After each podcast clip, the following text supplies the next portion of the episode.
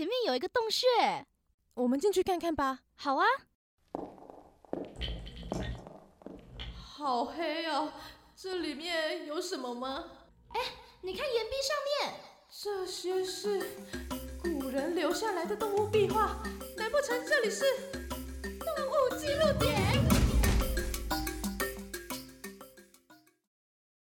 鸽子它其实有不少跟神有关的传说，哦在美索不达米亚神话中，鸽子它是爱情和战争的女神伊斯塔身边的神鸟，而鸽子呢，也因为女神它象征着爱情，所以呢，被少女们称为是爱情之歌。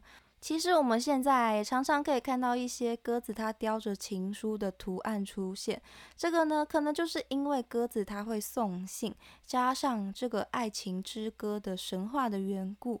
当然，也有可能只是单纯的是因为性格，所以想说也可以送情书吧之类的。好，这个就。给它留上一个生命的色彩，让自己大家自己去想想看喽。那另外呢，还有一种说法呢，是说鸽子它是灵魂之鸟，这个可能呢就是和鸽子它作为女神的化身有关系，因为它是女神的化身嘛，所以跟神之间呢可能会有一些连结啊，互相会有感应，所以鸽子它又被视为是神的使者，或者是帮忙传递神的讯息的鸟类。而圣经中啊，确实有提到说，鸽子它会传达讯息，鸽子要为基督做见证，传达神的讯息给世人，这样的记载在。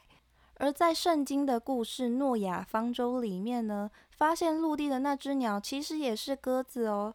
上帝啊，他用洪水毁灭了地上的一切。而他吩咐诺亚要带着世界上的一些动物，每种动物呢都要挑出一公一母出来，一起躲到巨大的方舟里面。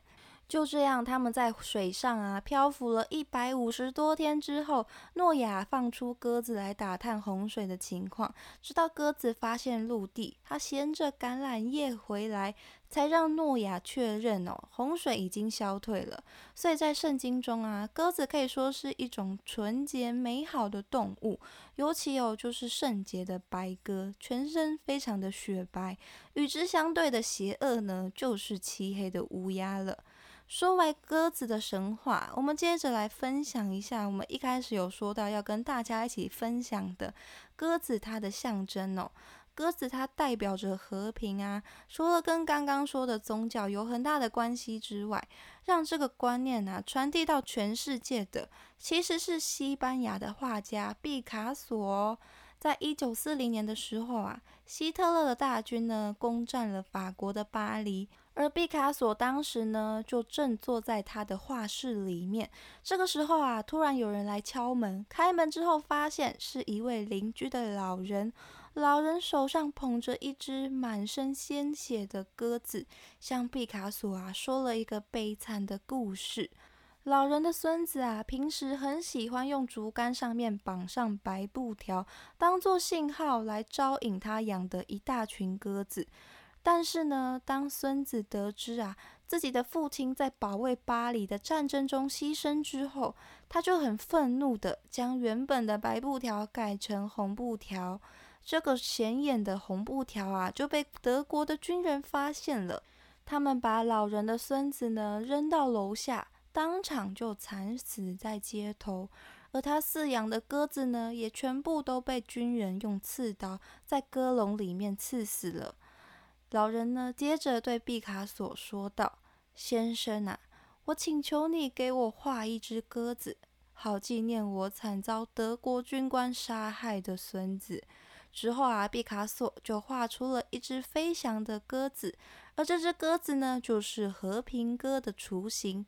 直到一九五零年，在华沙召开的世界和平大会中，毕卡索呢，又画了一只衔着橄榄枝的飞鸽。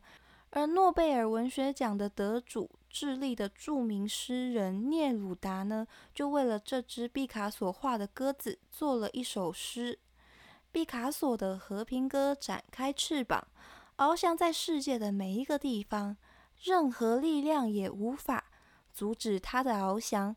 聂鲁达呢，就把这只鸽子称为和平鸽。从这一刻起哦，鸽子就正式成为了世界公认的和平象征。